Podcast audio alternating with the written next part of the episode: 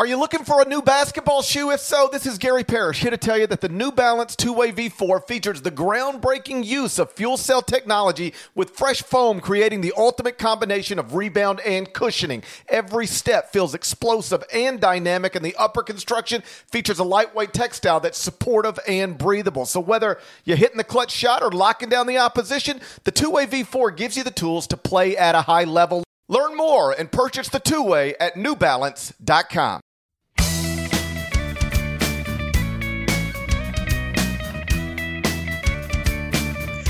Hey there, it's Gary Parrish. It's Thursday, June 4, 2020. Welcome back to the CBS Sports Eye on College Basketball Podcast, where we sometimes discuss camel fighting and leaky black. Matt Norlander is here with me, and obviously we are living in strange and important times. It's now been 10 days since a white police officer named Derek Chauvin killed George Floyd in the streets of Minneapolis. The now ex-officer has been charged with felony second-degree murder. The three officers who stood by and did nothing have been charged with aiding and abetting a murder. Meantime, there have been protests in every major American city each night for more than a week. So this feels like a real moment in time, like something we're all going to remember forever. And it sparked conversations that I'm not sure we've ever had, at least in these numbers. Some folks who have never previously acknowledged that there's a problem or even care to consider that there might be a problem in this country with the way black people are targeted and harassed and killed disproportionately by law enforcement officials are now finally acknowledging it. Whether it'll lead to real change, who knows? But it's been a big topic of conversation among college basketball coaches because for the most part, you know, college basketball coaches are either black men who coach black players or white men who coach black players. So they're talking about all of this with each other and with their players. And I've been talking to them about all of this as well for the past week. Norlander, I know you have too. So I got a million thoughts on everything. But let me start by asking you, what are you hearing when you talk to coaches about what's happening in this country right now? I'm hearing very productive conversations that are happening at the college level, and that players are having their voices heard.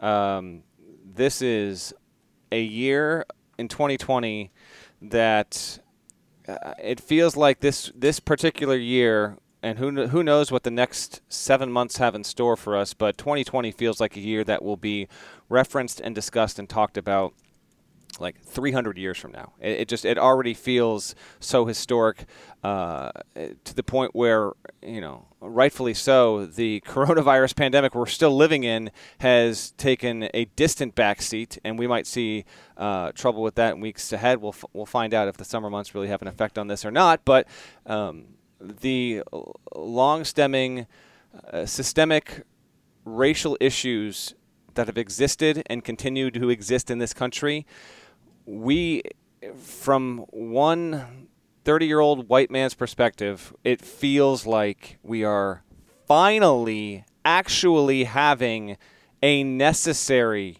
conversation about this and not dismissing it.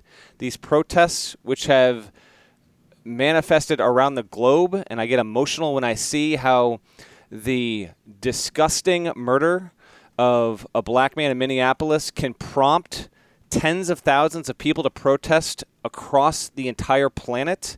It really is incredible to see all of that.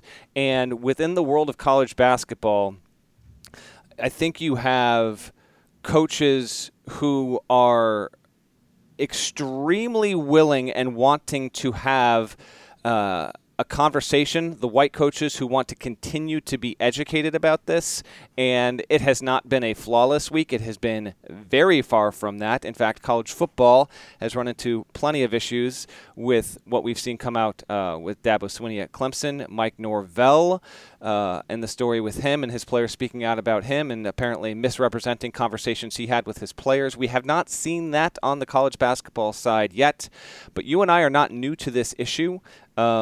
In that in 2016, one of the questions we did with our annual Candid Coaches series was we asked coaches, black and white, but a significant number, dozens and dozens, well over 50 black coaches, if they had ever had a negative encounter with law enforcement. And the numbers were startlingly high. And the murder of George Floyd, of Breonna Taylor, The death of Ahmaud Arbery, all of these have brought back to my mind the conversations I had in person and over the phone with those coaches 4 years ago. And we saw Lavelle Moten of North Carolina Central, who was one of those coaches we interviewed and gave him, as we do every coach for every Candid Coaches series, the cover of anonymity to tell his truth. And he has been an extremely important voice in all of this. Lavelle Moten's account of being wrongfully dehumanized back in 2005 when he had Raymond Felton in his car. The story's been well told. He's been tweeted out. Please go find it if you haven't already. Coaches are hoping this can lead to real change. And I don't want to keep going on and on here, but I will say one thing that's actual action that started here. We're still early. Carlin Hartman, who is an black assistant at the University of Oklahoma, who I have confidence and hope he will lead a program one day. I don't see how that does not happen. Former really good player at Tulane. He helped start what's called the Coalition of Coaches, and it's been formed with the mission of fostering community relationships and improving academic and athletic opportunities for under-resourced youth. This is just now starting here. So as we move forward, Parrish, I don't know if we're going to continue to have protests every single day for the next month. Honestly, it would not surprise me if that happened. But we are seeing some movement on the ground from coaches talking to each other, talking to their players, and in conversations I've had this week, it's been obviously productive, and it has taken way too long. It outright sickens me that we have to have more black people murdered in this country by law enforcement for us to even get here. But it's a commentary on history and how the worst of the worst has to happen before the arc of history bends toward justice, I guess. But I've had informative and educational conversations with coaches this week, and look forward to having more. Yeah, it's a fascinating time to experience because, listen, this is nothing new. Even watching a black person die at the hands of a law enforcement official on video is nothing new. Like, we've seen that now for years, whether it's Tamir Rice or Philando Castile, or the list is too long to even go through. And so the question becomes, like, why is this different? Why is this one registering differently? And I bounced that off other people, and it seems like the most common answer, accepted answer, is that this is one where there's not another side. Like, often, because we argue about everything in this country, even things that we shouldn't argue about, there's somebody anxious to take the other side. Like, well, he might have been reaching for a gun, or the cops thought he had a weapon, or, there's always somebody trying to rationalize a black person being killed by a police officer. And there's no way to rationalize this one. I mean, we watch it for 9 minutes. A white cop knee on the neck of George Floyd, and we watch a man beg for his life. A man actually scared, on the ground, handcuffed, beg for his life. You're going to kill me. I can't breathe. And the officer doesn't do a thing, and then stays on top of him nearly 3 minutes after he's unconscious. Like, kept his knee on a dead man's neck for 3 minutes, and we all watched that. And so I had a buddy who is a cop, and I have a buddy who's a cop, and one of my other buddies reached out to that guy and just was like, help me understand what was happening there. Like, you're trained for these moments. Like, how does that happen? And the cop told him, listen, I've been talking to other cops about this. Nobody will defend Derek Chauvin. Nobody, not even a police officer, will try to argue that what he did was acceptable, that it can be rationalized, anything. And so now we have, this big movement, like you mentioned, not only in America, but all across the globe, like 100,000 people protesting in Amsterdam. There was a George Floyd memorial in Iran. Yeah. That somebody tweeted a picture of to me. And so I was after all of this, because I'll be honest, like the murder happened on Memorial Day, and most of America's distracted on Memorial Day. People's at the pool, they got the grills, whatever. And so it took a couple of days for everybody to go, whoa, what happened? And then I was gonna write about this. but I've got to have a hook. I'm a college basketball columnist. I can talk about whatever I want to talk about on my radio show, but if I'm going to write, it has to be tied to college basketball in some form. And so you just do the most natural thing, which is I'll reach out to black college basketball coaches, and it was, and then I'll be flooded with stories. So that's what I did. I honestly just started sending text messages, and I could have reached out to anybody. It just happened to, like, whose name pops into my head. I was like, okay, I'll reach out to Frank Haith. So I text Frank, and I'm just like, he's obviously the coach at Tulsa. And I'm just like, hey, I want to write about this. I'm assuming you have some experience where you thought you were about to be George Floyd. If you do, like, I'd love to talk to you about it if you've got a few minutes. He, within minutes, sent me a link to a 14-minute YouTube video about Sean Bell. Do you know Sean Bell? Did you know this Sean Bell story? Educate us. I did not know Sean Bell. This is because it happened in 2006, so this is before the hashtags. In fact, the YouTube little short film is titled something along the lines of Before the Hashtag. Well, Sean Bell was a young black man in New York City, and he was out for his bachelor party. He was getting married the next day. He and a few buddies went out the night before the wedding. There's some sort of interaction with an undercover cop inside the club. It trickles outside. Sean, and he's with, I believe, two buddies. None of them have weapons.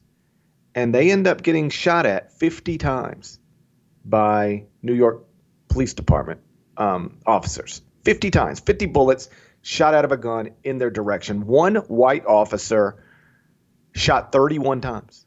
31 times, one officer. They were all found not guilty, either not charged with a crime or charged with the crime and then found not guilty. Nobody held accountable. So Frank Haith sends me that, and he says, Sean Bell was my nephew. I didn't know that story. Wow. So then I reach out to David Cox, head coach at Rhode Island. Man. And the text I got back was, I have too many experiences growing up in Washington, D.C. Let's talk tomorrow. And so I talked to him on Sunday afternoon. And it's just, you compare your experiences with law enforcement officials, if you look like me or you look like you, and then you ask, you compare our experiences with literally anybody. Frank Haith, David Cox, Lavelle Moten, any black man. They're not the same stories. I don't have those experiences in my life. And yet I genuinely believe I could have reached out to basically not only any black coach, but any black man. And they would have some uncomfortable story where, I guess I'll just put it this way. When I asked David Cox, what went through your mind when you watched the George Floyd video? He said the same thing that goes through every black man's mind, is that could have been me. And it's remarkable that every black man thinks that way. And the reason they think that way is because they either have their own story or they know about way too many. When we did the poll for Candid Coaches in 2016, I just want to remind listeners, I know we podcasted about it then in some capacity, but our question to them was, have you ever had an uncomfortable or inappropriate encounter with a member of law enforcement? The black coaches responded yes to the tune of 68%, no at 32%. The white coaches responded yes at 12% with a no of 88%. And nearly half of the coaches who said yes said they responded yes because they were with black friends or teammates at the time of their negative run-in with police officers. I'll put a link to that, Candid Coaches, in the podcast description if you're listening to this. So if you want to go and read it, I just want to close with I want to include what I closed with in that story. Just one account of many. Okay, here's how it goes. I say, alternatively, many black coaches have said they've had multiple run-ins with police officers, even when with what they consider to be bogus traffic stops, and plenty had no issues with them whatsoever. But others have mentioned how they've been routinely stopped and questions about bank robberies, gas station holdups, their backgrounds, life details, the whole lot of it. This highlights issues that have existed for decades. Here is the final account from one. It's a bit long, but I do want to read this out loud so everyone can understand what, again, these are successful African-American coaches that have lived this existence. It's infuriating. He says, I'm an African-American and my father is a retired policeman from Chicago's West Side. I was born in Dallas and raised there, but spent every summer in Chicago with my dad, watching him patrol the toughest neighborhoods in America. Growing up, I had been profiled, pulled over, and humiliated on 6 different occasions in Dallas. I hated what those police did to me. Once in front of a girlfriend, but I would turn around and go watch my dad be a beloved, respected neighborhood police officer that knew and got along with most. Even the drug dealers knew and respected him. Even when he had to lock them up, they'd get out and come say hello because he knew them and their families. There is a right way and a wrong way to do everything, and this can work. It just has to be done the right way, which means time spent in neighborhoods when there is no trouble. Explain the law to people when they are not under duress, and also explain that if these rules are broken, I will come and I will lock you up. But do things right in life, and we can all be proud of each other. After referencing the incident, and this is me not quoting him, after referencing the incident with his girlfriend, I asked the coach to detail if he'd be willing to go further into detail. He said, I was a very good high school basketball player. I had a girlfriend and was a good kid growing up. Had never been in any trouble anywhere before. Remember, my dad was a cop, and it never slipped my mind. I was sitting outside of our high school gym after practice talking to my girlfriend when a white police officer started cruising our parking lot. Most of my friends and family members had poor experience with police officers in the city of Dallas at some point in their lives, so as a young guy, I quickly got that feeling in the pit of my stomach, reiterating that something was probably about to happen. He came to a slow stop and got out of his car. He was alone, and he was headed straight for me, although there were about 20 other kids waiting on their rides. He looked at me and said, aren't you supposed to be some basketball star or something? I replied, I'm a basketball player. He said, I got a report of you throwing rocks at cars, and I'm here to look into it. I smiled and said, you got the wrong guy. From that point, he jumped on my chest and pinned me down and said, I don't have shit wrong. I got the right guy, and you're it. And I'm taking your ass to jail. At this point, word spread quick throughout the school, and before he could get this called in, there were 150 students and teachers out there screaming at him to let me up, that he had the wrong person. My girlfriend was upset. He went back to his car, weapon drawn at this point, and called for backup while I lay on the hot concrete. When backup officers arrived, they ran a check and found out who I was, got me up, apologized, and let me go. The first officer on the scene was dismissed from the area quickly because the scene had now turned sour. This was one of many poor experiences I had with law enforcement. One account of 6 in that coach's life, and that's one coach, one person in a nation of hundreds of millions of people. Okay? So, you know, I want to thank the coaches again who have been willing to talk with us on the phone and have productive conversations. I want to thank the coaches 4 years post again for being willing to share those stories. Thank Lavelle Moten for being willing to tell his transparently in the past week and take that message and use it for good. And he was on national radio and television programs. I mean, he's done such really good work and has brought about, because of what he has said, Lavelle Moten specifically, has sparked a conversation that should be had. I saw Luke DeCock, the writer out of North Carolina, wrote a column that published on Thursday that basically poses a question and enforces the issue and says, here's a coach who has been extremely successful at the HBCU level at North Carolina Central, made multiple NCAA tournaments, and has never really been involved for a legitimate job in the ACC. Can we ask why? You know, is this how, if college basketball and college sports want to be as progressive as they proclaim to be, then let's look at Lavelle Moten's situation and ask why he hasn't been able to really get involved in those. He wasn't a candidate for the Wake Forest job, and we should ask ourselves why that was, and previous jobs that opened before that. So it's been, college basketball is only one small part of this, but it's not small. Yeah, you mentioned that coach had like 6 different stories. I talked to, again, David Cox, the Rhode Island coach, over the weekend, and he said that he would estimate that in his life he's been pulled over 12 times for absolutely no reason. Not 12 times because he was speeding or running a red light, but 12 times, like been pulled over more than 12 times, but he'd estimate maybe 12 times for no reason whatsoever. No reason. And he said of those 12 times, 6, he was asked to get out of his vehicle. And of those 6, 3 times he was scared, like something happened. So I said, tell me one of those stories. He said, okay, it's late at night. I believe it was in the D.C. area. He said, for whatever reason, he doesn't even remember why, but he made a U-turn, right? Makes a U-turn, and when he made the U-turn, he dropped his phone. So he reached down to pick up his phone, blue lights immediately. So, you know, he does everything you're supposed to do, hands on the wheel, don't move too quick. White cop and a black cop. White cop makes him get out of the car. Why? Get out of the car. No reason to get out of the car. Makes him get out of the car. Next thing you know, he's on the hood. The black cop's got him there, and he said the black cop is basically saying, just stay calm, man. White cop's searching the car. Black cop's begging him to stay calm because he knows what can happen if he doesn't. White cop's searching the car. David's like, listen, I don't have anything in the car, nothing illegal, so I'm not worried about, oh, no, they caught me, but you don't know if he's going to plant something. Like, if that's running through my head, like they want to get me, they'll get me. So this goes on for like 15 minutes. They find nothing in the car. They ultimately let him go. And before they let him go, the black officer sort of whispers, I'm sorry, like apologize to him because he didn't do anything wrong. And so, again, pulled over 12 times for no reason, get out of the car 6 times, 3 times he was scared. And David was very clear. He said, listen, my experiences are bad, but they're 2s or 3s on a scale of 1 to 10. He said, it's not even me getting beat up, but I've seen those. And so I just contrasted it with my own life. David and I are roughly the same age. I think he's like 46, 47. I'm 43. So we basically spent the same amount of time on this earth. Now, I honestly can't think of a time where I've ever been pulled over for no reason.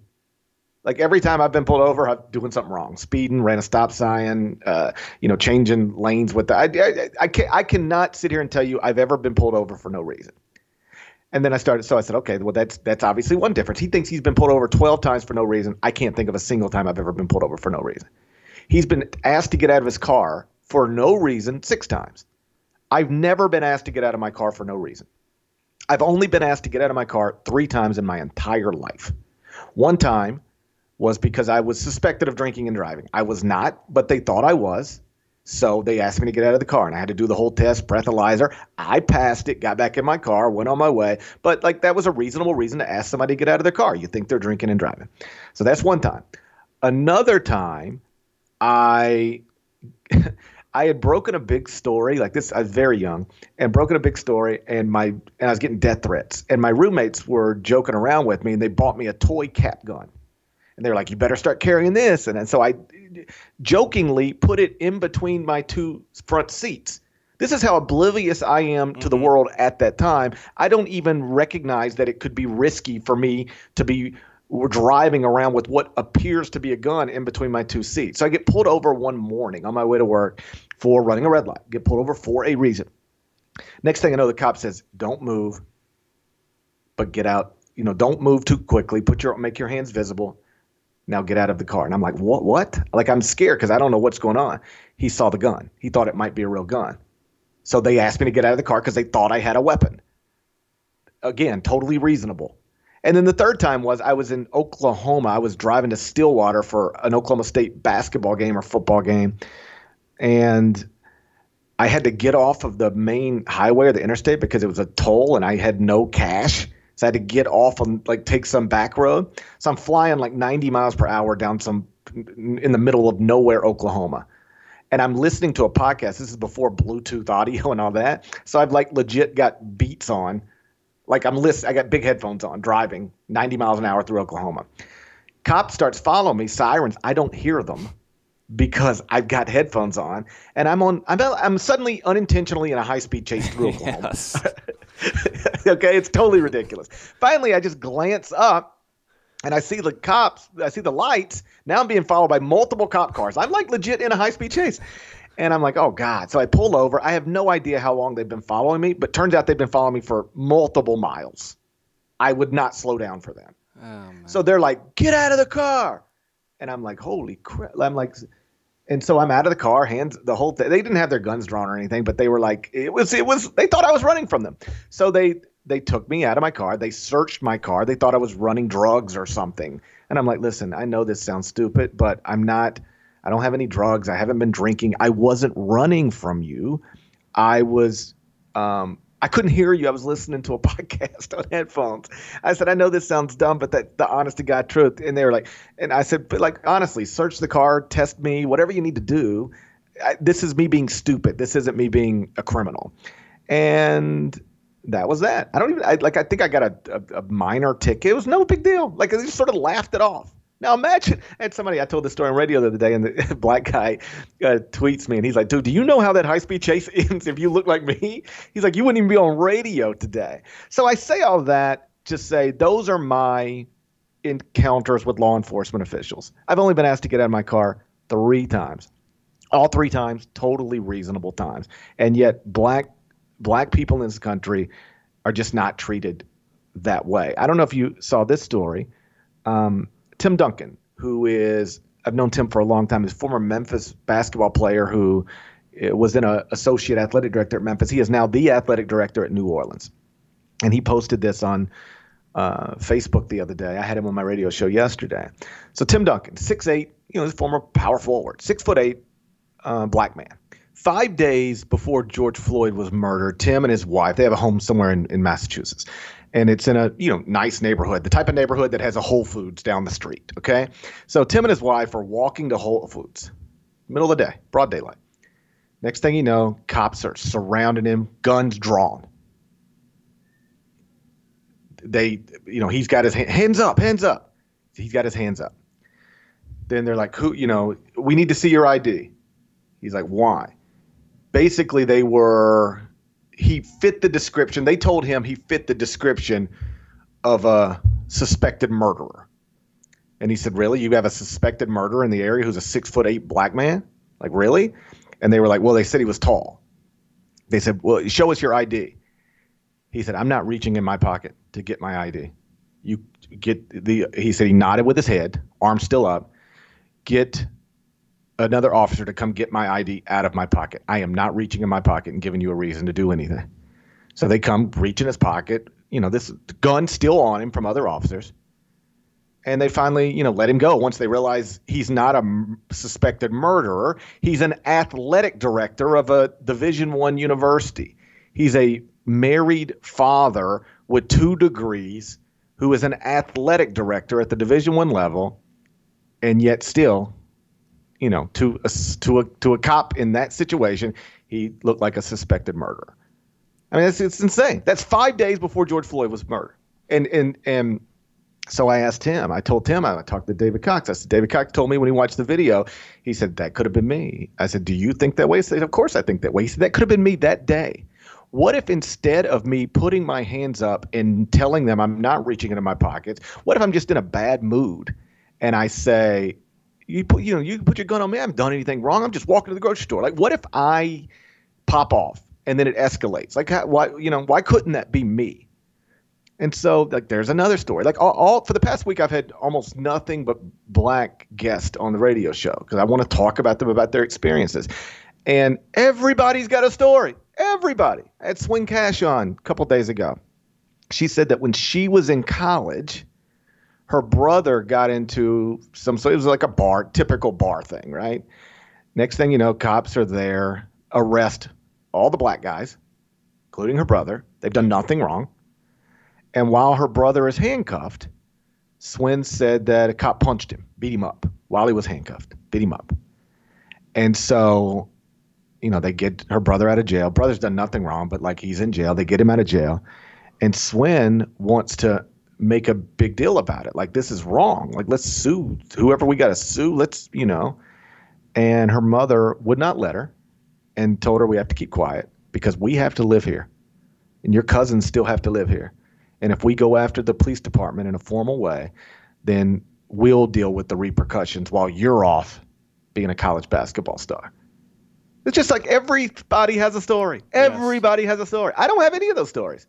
Like, the other thing David Cox said, like, he said since he was 6 years old, the first time when he was 6 years old, his mother set him down, parents set him down, and had the talk with him. I'm like, what is the talk? Like, in my house, the talk is birds and bees stuff. No, in a black house, it's hey, if you ever, encounter a police officer, here's what you do. Here's what you don't do. I said, 6 years old? He said, yeah, because when you're 6, that's about when you get ready to go out and, run around your neighborhood a little bit, and you need to know these things. I said, so is it a one-time conversation? Oh, no. It's a constant conversation. It's a conversation I still have with my mother today because she's still worried about me because I'm still a black man.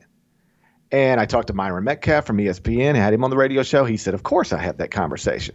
And I just, again, contrast it with my own life. I've never had that conversation with my parents, and I've never had it with my children. it's never occurred to me to sit down and talk to my young children or my oldest child about what to do when they encounter a police officer. I've never thought about it. Why? Because I have white kids. And you know, so why would I think about it? It's just been not eye-opening for me because I've known all of these things, but I've been – I hope it's been eye-opening for the people, like I said at the top, who have forever tried to be dismissive that we are living in two different worlds. It feels like – and we'll see if it means anything, but it does feel like people are having their eyes opened, some people, for the first time, and genuinely listening, some people, for the first time. Yeah, and we've got some good action coming for the future in terms of later this year, like something that we are seeing early signs of where coaches are trying to bring about some more change and taking this moment and using their programs, their teams, to try and put into action. We'll get into what exactly that is, but first, check this out. This episode is brought to you by Progressive Insurance. Whether you love true crime or comedy, celebrity interviews or news, you call the shots on what's in your podcast queue. And guess what? Now you can call them on your auto insurance too with the Name Your Price tool from Progressive. It works just the way it sounds. You tell Progressive how much you want to pay for car insurance, and they'll show you coverage options that fit your budget. Get your quote today at Progressive.com to join the over 28 million drivers who trust Progressive. Progressive Casualty Insurance Company and Affiliates. Price and coverage match limited by state law. Robert Half research indicates 9 out of 10 hiring managers are having difficulty hiring. If you have open roles, chances are you're feeling this too. That's why you need Robert Half. Our specialized recruiting professionals engage with our proprietary AI to connect businesses of all sizes with highly skilled talent in finance and accounting, technology, marketing and creative, legal, and administrative and customer support. At Robert Half, we know talent. Visit roberthalf.com today. Okay, GP, I want to give a shout to Pat Scarry of Towson because he did this first, what we're about to talk about. He first did this in 2016. I wrote the story on it where he required that every single person, or at least strongly implored that every single person on his roster register to vote for the 2016 election. And earlier this week, Eric Reveno, who is former head coach at Portland, previously an assistant at Stanford, has now been on the staff with Georgia Tech and Josh Pastner for the past few years. He sent out a tweet earlier this week. You want to tell people what he said and what we're hearing in the past 48 hours since he sent it? Yeah, so Eric more or less suggested that on Election Day, because it falls technically in basketball season, it's a little bit before the games start this year, but you're still in practicing and weightlifting and all of that stuff. You could even, in theory, I guess, have an exhibition on that night if you wanted to. And what Eric has suggested is that should be a day off, like no mandatory, no game, no scrimmage, no practice, no weights, no mandatory basketball obligation to encourage our student athletes to and I don't want to speak for Eric or put words in his mouth, but to not only go vote, but to take in Election Day, to really, watch it unfold and see what it means. Because obviously, for a variety of reasons, this is an incredibly important election. And so Eric sort of just threw it out there, and it really is, it's gaining momentum in a not insignificant way. Mark Few, head coach at Gonzaga, called me yesterday afternoon, and Mark doesn't have social media. He's like, this is like one of the few times I've ever wished I had social media. And I said, nah, you're the smart guy. You stay out of it. But he's like, he really wants this to catch on and be a thing. And Georgia Tech earlier today announced that all of their sports that are in season on Election Day, well, it's a mandatory day off. No practices, no exhibitions, no nothing. You're going to vote and experience Election Day. The entire America East Conference earlier today announced that it is doing the same thing. And Mark Few wanted me to let anybody who will listen know Gonzaga is going to do the same thing. They will do nothing on Election Day as a team except vote and experience the election. And I really do think, you know, because I hate to keep going back to it, but it's you know, we had an important conversation. I thought David Cox, the head coach at Rhode Island, he, you know, sort of where I left the column, and one of the things he left me with is he said, listen, it's been nice watching John Calipari and Tom Izzo and Bob Huggins, you know, white prominent coaches speak up on this. Like that is appreciated and it is noted. He said, but what's next? Like, that's what we have to do, not just as basketball coaches, but as people. What's next? Like, it's cool that everybody's on Instagram and everybody's on Twitter, but like, what's next? What's the next step? And that next step can be a lot of different things. But if the question in basketball is what's the next step, perhaps what Eric has suggested and what other leagues and universities are adopting, maybe that's what's next. Hey, let's encourage our student athletes who are largely young black men when it comes to men's basketball. Let's get them registered to vote. Let's make them understand how important Election Day is. How do we make them understand that? It's so important that we're not doing anything else on this day. It's so important we're not coming in to get shots up. It's so important we're not going in to lift. It's so important we're not watching film. Register to vote and take everything off the schedule to emphasize this is an important day. The most important thing you're going to do today is go and vote in a presidential election. And, you know, maybe that's a small thing, but I don't think it's but I do believe it's a meaningful thing. And I do think it's something that'll catch on. And, you know, if that is one good thing that comes out of all of this, then it's just one good thing, but it is a good thing, and that's good. It is a good thing. It's a great thing. And Mark Few is fired up. He called me as well, left a voicemail. I was in the midst of trying to keep my two maniac children in order, so I got it afterward, and I didn't get to link up with him, but I'm happy to hear that.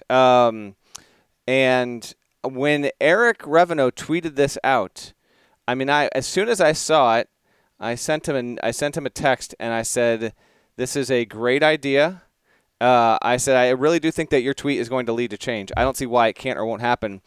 He said the only thing that he had heard is that for some football teams, it might be a bit of a tough pill, especially if you wind up having a game land on a Thursday. Obviously, Election Day always falls on a Tuesday, and those teams could potentially look for a waiver.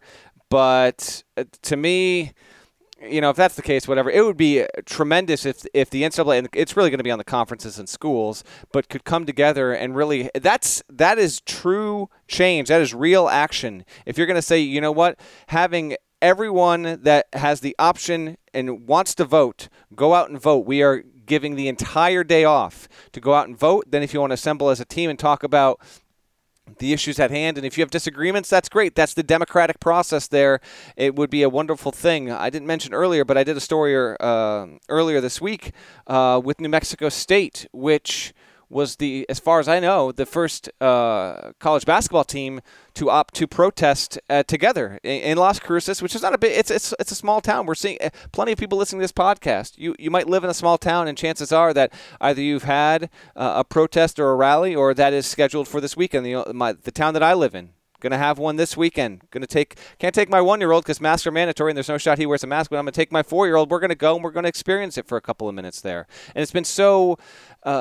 It's been so great to hear the stories of the New Mexico State players who did this and did it as a unit. And by the way, they did it after there's a junior walk-on, Tennessee Owens. He went and opted to protest by himself. Didn't like make a big stink of it, but his teammates found it afterward.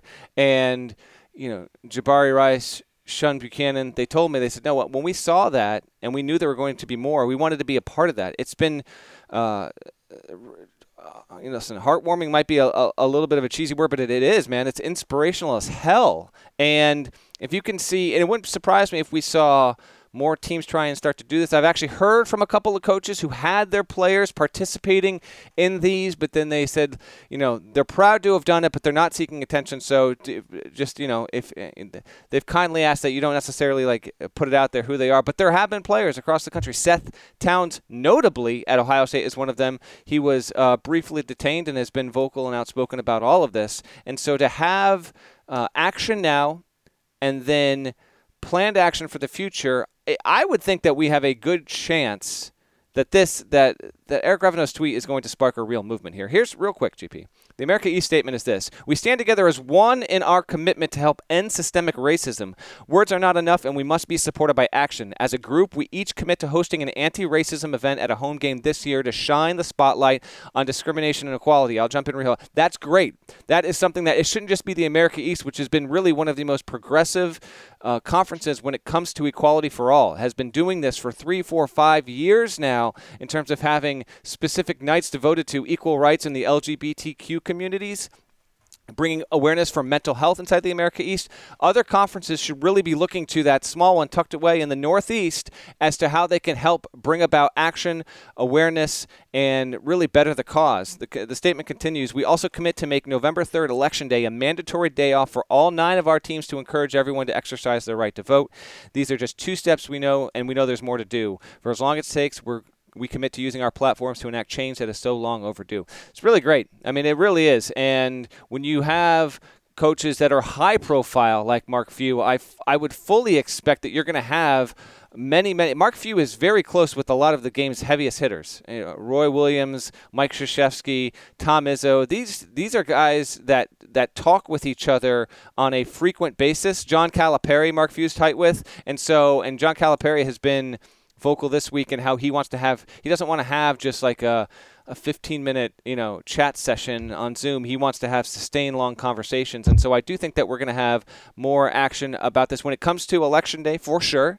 But I think even before that, once we can get into an environment, hopefully, pending on what's going to happen with COVID-19 and coronavirus and how that will stall or will not once we get to the fall, GP. But it's been great. It's been a really cool thing, and if the NCAA can somehow pass legislation to make that day mandatory to be off, that would be great. Again, the football thing might be the one aspect that holds it up, but to me, it's one Tuesday, it's one practice day out of the whole year. The democratic right to vote, the constitutional right to vote, to me, should supersede throwing on the pads and getting in a one a day. Yeah, and you know what? I kind of like it if the NCAA stays out of it. I kind of like the idea of for the most part, white coaches pushing for this themselves. I sort of like the message that sends. I mean, listen, if the NCAA wants to get involved, that's fine. But I like the idea that Eric Reveno is saying, let's do this. Let's show our student athletes how important this is, and then allow them to participate with no basketball activities allowed. Mark Few saying the same thing. And I do think that you're not only going to see, sports, college programs do this. You'll see, I think, all sorts of businesses, react to these times in ways. Just here in my hometown, the Grizzlies announced that all employees will be off, paid day off on Election Day. You don't need to be at work. Go do what you need to do.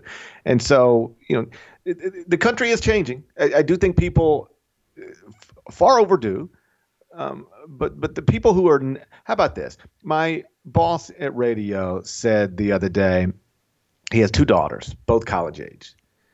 And they're great young women, but like they've never been, they're young white women who come from privilege. And said they've never dealt with these issues. And he said he's seen for the first time them caring about things that he's never even heard them talk about before. And he was really moved by that. Like my daughters, were born into a great situation and have really never ventured outside of that situation, private schools and the whole deal. And now he says, like, he's noticed over the past week, like they are talking about things and doing things that they've never talked about, never done. And I don't think that's a unique story. I think a lot of people's eyes have really been opened over the past week. And it's just been an interesting thing to watch. It is. And, I'm so happy we're having this conversation on this podcast. There's really not a ton of college basketball news that's even happening this week.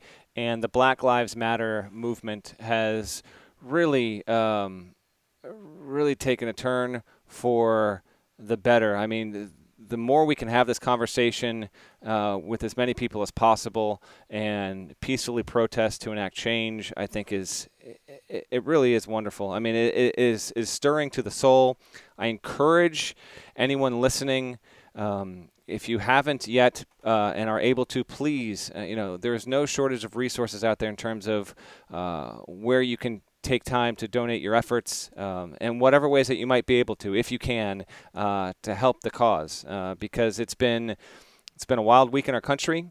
As a member of the media, it has been just infuriating on a daily basis to see First Amendment violations, if not, actual human rights violations, caught on camera. Hundreds of press trying to document the constitutional right to peacefully protest, and you have members of the press being detained, assaulted, not American media and Australian media. I mean, media from all over. So it's been an issue that has exposed a lot of ills in our society, and rightfully so. And hopefully, we continue to have really good conversations. And I look forward to seeing what the college basketball community can do to help further this. Because I will say this, GP. College basketball coaches, you take Coaches versus Cancer as one example. That cause raises so much money for cancer research. And Coaches versus Cancer, you look at the Jimmy V Foundation. The college basketball community of coaches really has it wields a lot of power, has a lot of very influential people at the community level. Obviously, I'm not even talking about men like Mike Krzyzewski and John Calipari, who have a real national pull. I'm talking about many, many coaches who are head coaches of Division I programs in communities and towns where basketball, the basketball team is the biggest thing. Their words have such impact and power. The sport has a great opportunity here to do its part and to bring about real change and activism in so many ways. And just talking with coaches in the past few days, I'm optimistic right now. It feels like there is a real charge to get this done and to keep going with it, but I will be interested to see and am personally dedicated to continue to report on what that might be a week from now, 2 weeks from now, and just as importantly, 4 months from now, 8 months from now, and a year from now to see how far along we've progressed and how we've continued to bring about equality for all and show that Black Lives Matter. We didn't intentionally not talk about basketball in this podcast. The truth is, there's really nothing to talk about as it relates to college basketball since the last time we recorded. The Zion Williamson case. His. A judge has refused to throw out the case, but everything we would say about that, we've already said. We've talked about the Zion Williamson case. Simply put, I'd be shocked if he ever actually sits down and answers the questions Gina Ford wants him to answer. I would assume that if he cannot eventually get this thrown out one way or another, he will reach a settlement and zip, and everybody's lips will be zipped. Musa Cisse, a five-star prospect who reclassified to 2020, is supposed to commit at some point this week, but as of Thursday afternoon, as of this recording, he still has not committed. So it's really quiet on the college basketball front, and that's fine by me because I'm tired. Many more important things happening right now, as is, just it really put it all in perspective. But I agree, we're waiting on the CSA commitment and whatever else. So I do expect the next time we podcast, we'll have some real news to talk about here. Even what's been, becoming an expectedly slower off season here, GP, to be expected. But yeah, we'll see what comes about in the sport in terms of headlines in the next couple of days. Shouts to Devin Downey. Shouts to Justice South Carolina. Shouts to Terry M. F. Antigo. That's a legend. Shouts to Larnell. And please go subscribe to the Eye on College Basketball Podcast anywhere you subscribe to podcasts. And if you enjoy it, tell a person about it. People these days are looking for new podcasts to listen to. I know it's not college basketball season, but we're still going to be here at least once a week until the next season gets started. So if you got a friend who's looking for something to listen to, maybe we'll point them in our direction. I'd appreciate it. Appreciate you. We'll talk to you again soon. Till then, take care.